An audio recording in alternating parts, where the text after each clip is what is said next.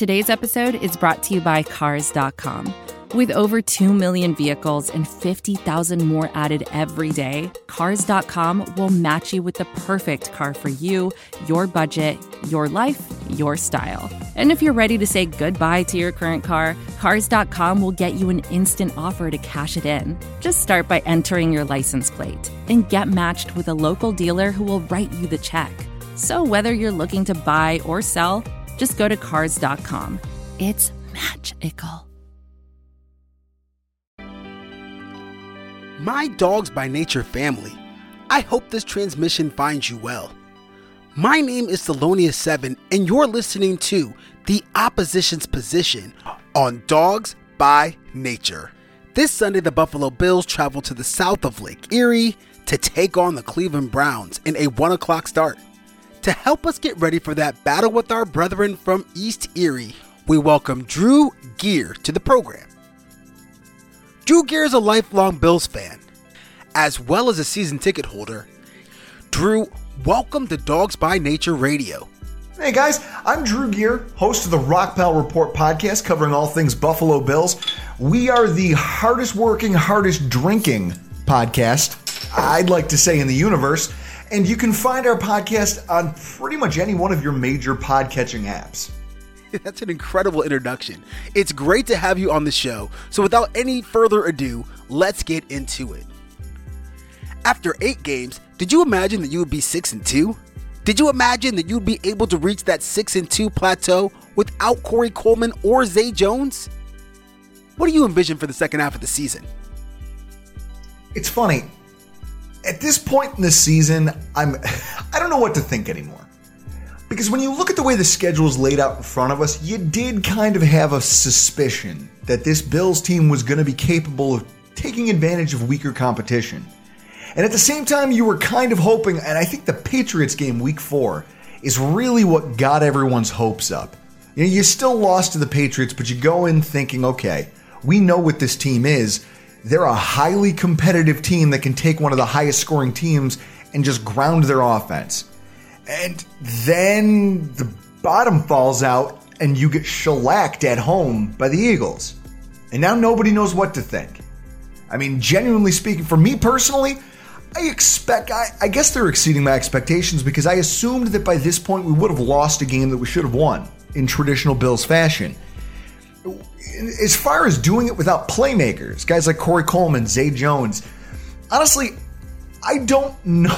It's hard to know. Our offense is such an enigma, even at this point in the season, that I don't know who actually matters here anymore. I don't know that there's a specific player outside of John Brown who actually makes this offense run in one capacity or the other because every week it's something different. It's someone different who's coming in and making an impact. For the second half of the season, this is the Wild West now because you've seen your team play you know, down to their competition week one against the Jets, and then somehow pull off a miraculous win. You've seen them beat teams like the Giants, who clearly are out, you have them outgunned from a pure talent perspective. Same thing with the Washington Redskins this past week. Then at the same time, you've watched them play a team like the Eagles, who have a lot of talent but have just underachieved and get completely blown off the map. In the second half of the season, I think you're going to see a little bit more up and down from the Bills. I think that they're going to be, I think that their fortunes are going to vary a little bit. And the finish to this season, even at six and two, I think is going to be wild. Well, I'm definitely surprised at the record, and I know some of my dawgs by nature brethren are surprised as well. Particularly a vocal majority of them, which were diametrically opposed to the selection of Josh Allen. So, why don't we get into the Josh Allen talk? First, was this the guy that you wanted in the build up to the epic 2018 draft class? From here, it looks like he is an incredible fit in Buffalo. What's something that you appreciate now that you might not have when the pick was first announced? you want to talk about Josh Allen?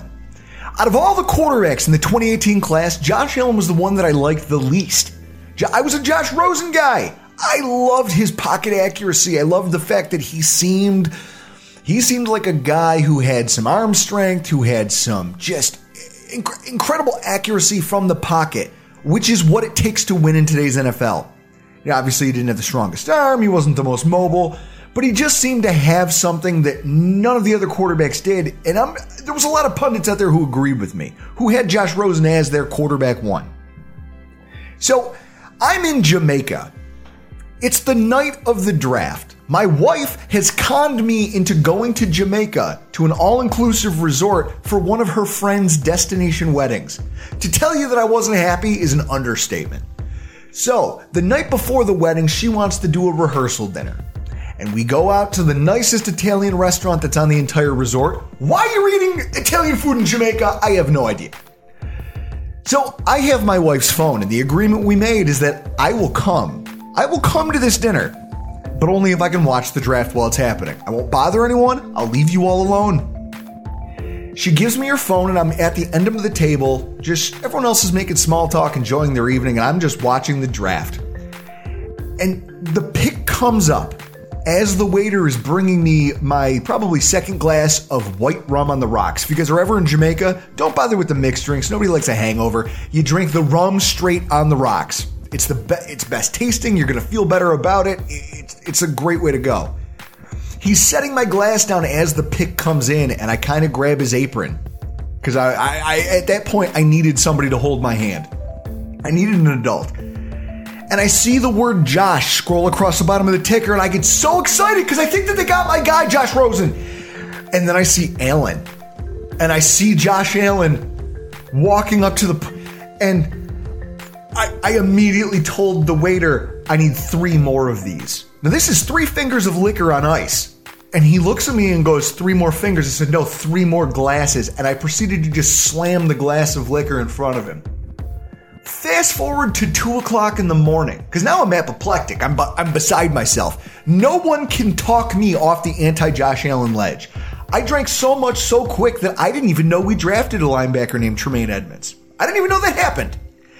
At 2 a.m., I'm nude on the balcony of our room, the top floor of the resort, nude with a beer in each hand, and my wife yelling at me, telling me, "You need you need to put some pants on. You can't be out there naked." And I guess my response was, "Josh Allen's our quarterback. Pants are irrelevant. Nothing matters. My life is over."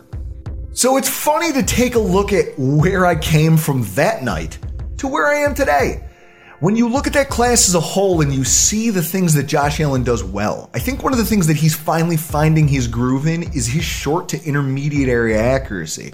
And it's caught a lot of teams by surprise, especially early on. You know, you'd think to his the deep ball that he was making all the highlight reel plays with hasn't been there this year, but we're getting by on offense because he's he's proven to be fairly accurate in that, you know, 0 to 18 yard range to the point that he, and Cole Beasley and John Brown, those guys, he's made them impact players for our offense.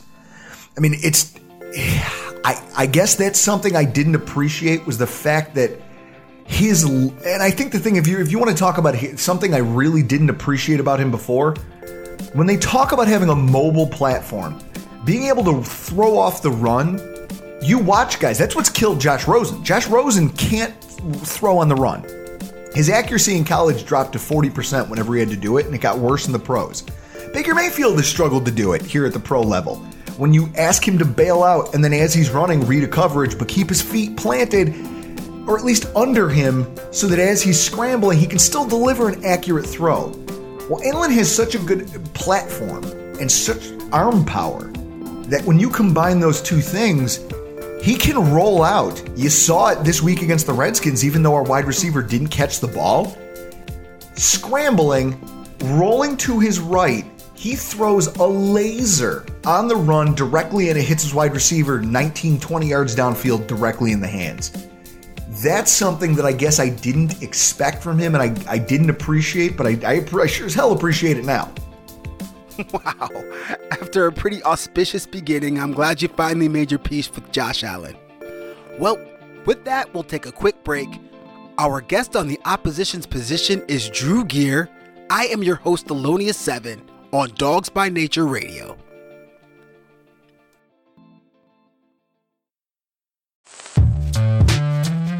Hello, I'm Nilay Patel, the editor in chief of The Verge and host of Decoder, business podcast where I interview CEOs about big ideas the problems that come from those ideas and how they make decisions. It is also surprisingly about org charts. It comes up a lot. We're launching a new limited series that we're calling the Centennial Series, where I talk to CEOs of companies that are over 100 years old, like Xerox, Barnes & Noble, and more. There's no 100 year old company that's without its struggles, and it's been fascinating to talk to these CEOs about which parts of these companies' history are important and which parts they can let go. A little spoiler for you if a company is over 100 years old, there's a lot of drama to talk about. It's been a good time. You can listen to the Centennial series right in the Decoder feed. New episodes of Decoder are out on Tuesday, and the Centennial series is out on Thursdays. Check it out. We think you're really going to like it. You can get it wherever you get your podcasts. Welcome back to the Opposition's Position on Dawgs by Nature Radio. I'm your host, Thelonious7. We're here with Drew Gier of the Rockpile Report. Drew, let's get into the next question. It's been a couple of years since you've traveled down I 90 to visit your brothers on the North Coast. 11 years ago, Phil Savage said if we didn't like his moves, we could go root for Buffalo. Personally, I can't help but feel a kinship for your franchise and for the Bills Mafia at large. Is the feeling mutual? Furthermore, does it seem like you're getting slighted by coming here as a 6 and 2 underdog? All right, that's what this is one of those questions that I'm probably going to hurt a lot of your listen, listeners' feelings. First of all, kinship with your franchise and Bills Mafia at large, those are nice things. I appreciate you saying them. Here's what I'll say the feeling's very much not mutual. I hate everything about the Cleveland Browns. Eh, but there's a reason. I don't hate you individually as fans, I hate you collectively as fans. Because you're the thing that keeps Cleveland there, which keeps them in the AFC, which keeps them as a part of my life. And the Cleveland Browns have done nothing but make my life miserable. The Buffalo Bills, the analogy I like to use, the Buffalo Bills and the Cleveland Browns, when they get together, it's like Godzilla and Mothra. In the fact that, yeah, it's it's it's a spectacle. And all it does is leave frustration and a lot of upset people in its wake. I mean, think about it. When these two teams get together, nothing good happens. Nothing.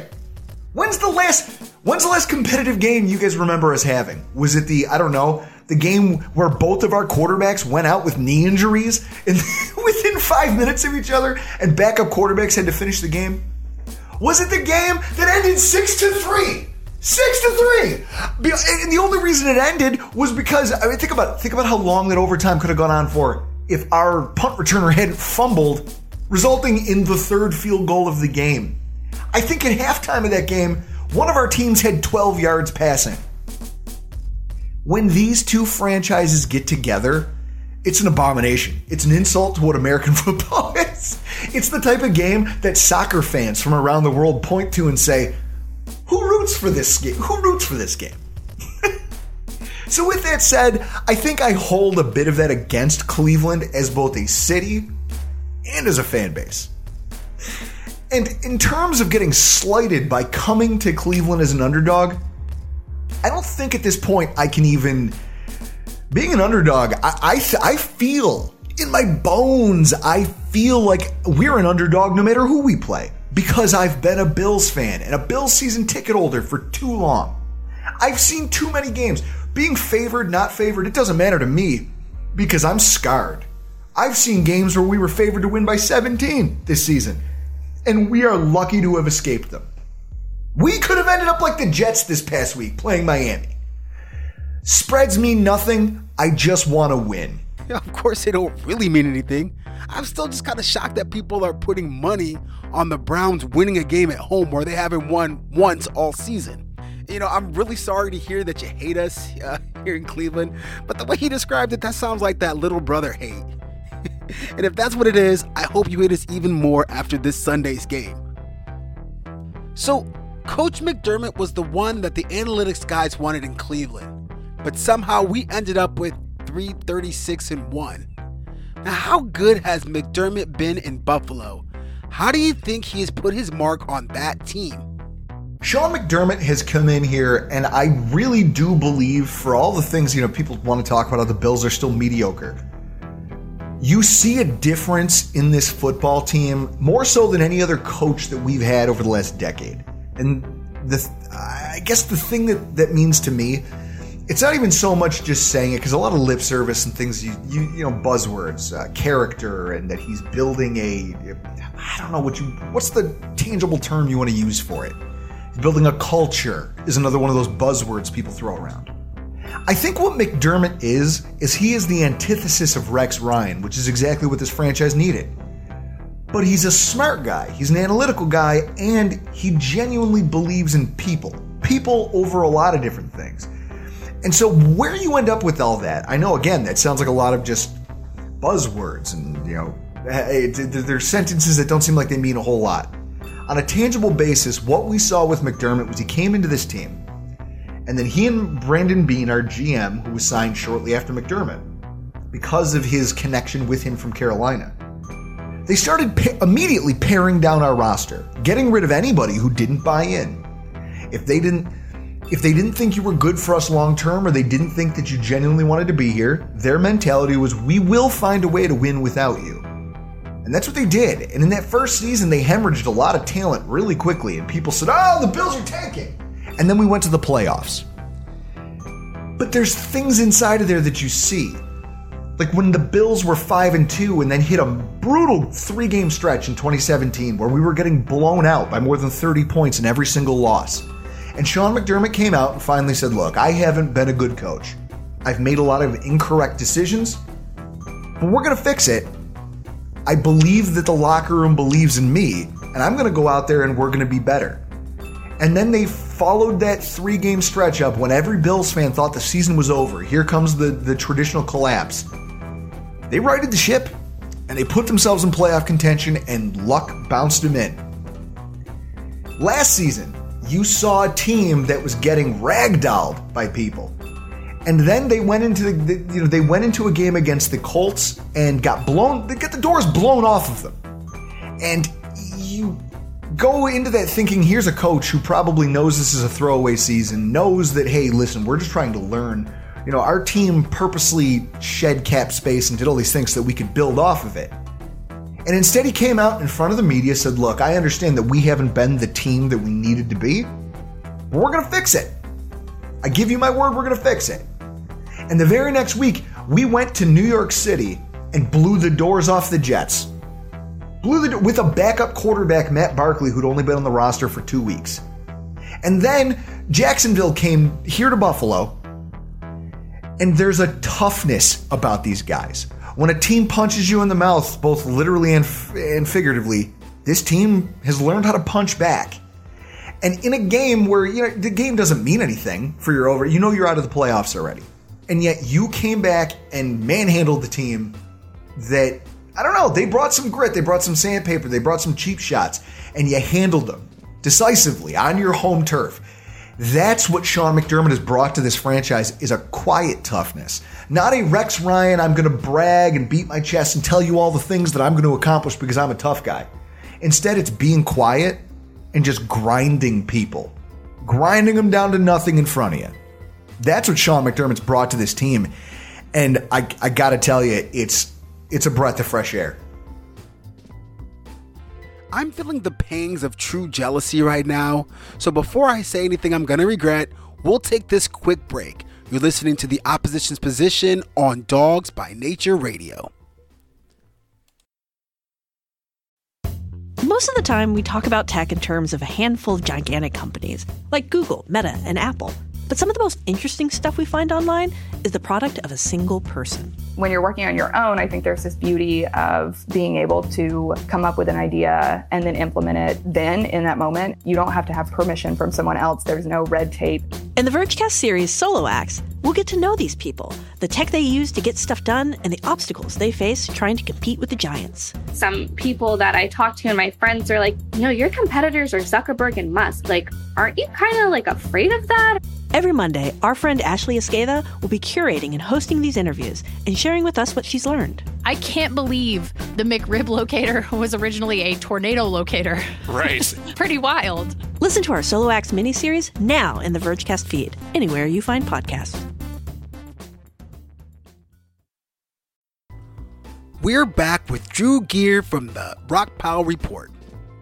Drew, I love the footage of you and the Bills Mafia breaking into the playoffs thanks to the Bengals' last second heroics. I know there's been talking, but how serious is the playoff fever among the faithful? What does this team need to do most to improve its chances? Well, yeah, who doesn't love. Okay, th- there's one thing I will say about Bills Mafia. Our fan base may not be the smartest when it comes to the analytics of football, when it comes to X's and O's, but we're fiercely loyal and we know how to party. I mean, uh, once upon a time, we went down to Carolina, I think two seasons ago in 2017, and we drank most of their bars out of beer. Multiple, multiple, multiple bars in the Charlotte area reported they were just out of alcohol because the Bills fans showed up. So, yeah, we're going to party. We're going to throw down when there's something worth celebrating. With that said, this year, I, I gotta I gotta tell you, for being a six win football team, it doesn't feel like that here. It doesn't feel like that. I'll tell you why. Everyone is looking at our schedule and saying, well, they're not for real. Well, they're not for real, and when they play more difficult opponents, they're gonna crumble. Because I think part of it's just uh, kick dog syndrome. You're just waiting for it. You're waiting for the inevitable collapse. Despite all the evidence the team has given you that they're at least a different team from those that have disappointed you in the past. With that said, I look at what we have to do as a six win team. Football's tough. Okay, right now we're sitting, we're tied with wins for the second place team in the AFC. But the playoffs still aren't guaranteed. We have multiple difficult games. A team like the Steelers, who everyone wants to count out with a backup quarterback and without some of their best playmakers, they're still a four win football team, just two wins behind us. So you look at it, I can see where people aren't exactly feeling rosy about it yet. I mean, people are confident, but it's not overwhelming. And the thing that, and I think the thing that fuels that has been the state of our offense. It's uh, Josh Allen's a rookie, he's in his second year, and I'm sure you Browns fans can kind of commiserate with me on this. Our teams haven't scored enough points. Not on a week to week basis to where I can point to and say you are a legitimate contender, or that I can trust you from one week to the next to go out there and give me a chance with your offense to win a football game. The Browns have had their troubles. I think they what four games this season. You guys have only scored 13 points. The Bills aren't far. You guys are just a rung or two below us in terms of scoring in the NFL. That's how bad both of our offenses have been. But the difference has been our defense has been able to turn the tide in games, keep them close enough that even an anemic offense can win a football game for you. So, with that said, there's a real fear here that if this offense doesn't get turned around over the last eight weeks of the season, this whole thing could absolutely slip away from us. Trust me, Drew, you do not want that. okay, uh, before we close this show out, I wanted to get your uh, feelings on this upcoming matchup. How do you think this game shakes out? What are the stories going out of this game? And uh, who do you think wins? My prediction?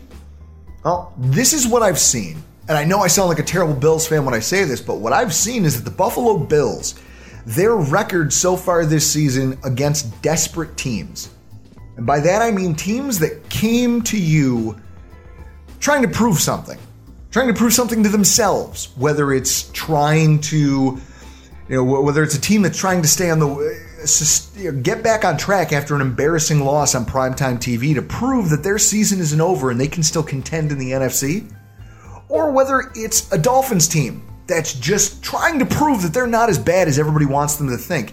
Because let's face it, GMs tank, executives tank you you specifically build a machine to fail. Players, guys who go out there and lay it on the line, blood, sweat, and tears, who, who go out there and put their bodies in jeopardy every single day to play this game, they don't tank because this is their livelihood. It's their passion. It's the thing that they know. The fact that you almost lost to that team and you did lose to the team that felt like it had to prove something. My question is what's going to happen when you go into when you go into a game against a team from the Bills' perspective, going to a team, their house, where their coach is under fire, their quarterback is under fire, their biggest playmakers have been widely criticized by both the local and national media. The sky seems like it's falling. But these guys are all hardworking athletes. They're passionate. They've got fire to them. They're going to have the biggest chip on their shoulder to come out in that game and prove that all of this outside noise is just noise. And that, in and of itself, is wildly dangerous. Especially to a team like Buffalo that hasn't proven that they can just take a team and put them away. Our off our defense is good enough to keep us in every game, but our offense isn't good enough to truly run away from anybody. And so given that, when I look at this, the story coming out of the game, I hate to say this, the story coming out of the game, in my opinion, is a field goal victory by the by the Browns, and the fact that Freddie Kitchens hasn't lost this team, and that Baker Mayfield isn't as bad as and as broken as everybody wants to give him credit for. I have a feeling that both teams are going to go out there, they're going to fight hard. Because it's a Bills and Browns game, it's going to be a disaster. There's going to be some ridiculous things that happen that wouldn't happen in any other football game of the week. But it's going to happen because it's the Bills versus Browns. Mark my words, there's going to be at least two ridiculous plays, two not top 10 moments are going to come out of this football game. I swear to God, because that's been my history with them. And ultimately, I genuinely feel like this is the Browns game to lose. I'm picking them to win. Wow, I wasn't expecting that. Like the Jets are the only team who've come on this show and predicted a loss. That makes you the second. The Jets were right. Let's hope that you are too. Drew, all kidding aside, I, I really appreciate you taking the time to make this contribution to Dawgs by Nature Radio. Uh, do you have any parting words for us? I appreciate you guys having me on, and I, I, I, hope you guys enjoyed it and that your listeners took something away from it. I'm Drew Gier, host of the Rockpile Report podcast. You can find us on Twitter at Rockpile Report, and you can find us in any of your podcatcher apps. We do stuff from all over the AFC. We have a series of guests that'll just uh, they're they're incredible. Our podcast is growing every single week, and I guys just i love talking football and i'm happy that you gave me the opportunity to talk about this tonight thank you very much thanks for the story the analysis thanks for everything i had a great time making this episode well with that we'll put this one in the books our guest was drew gier from at rockpile report on twitter my name is Thelonious7 this is the opposition's position on dawgs by nature radio take care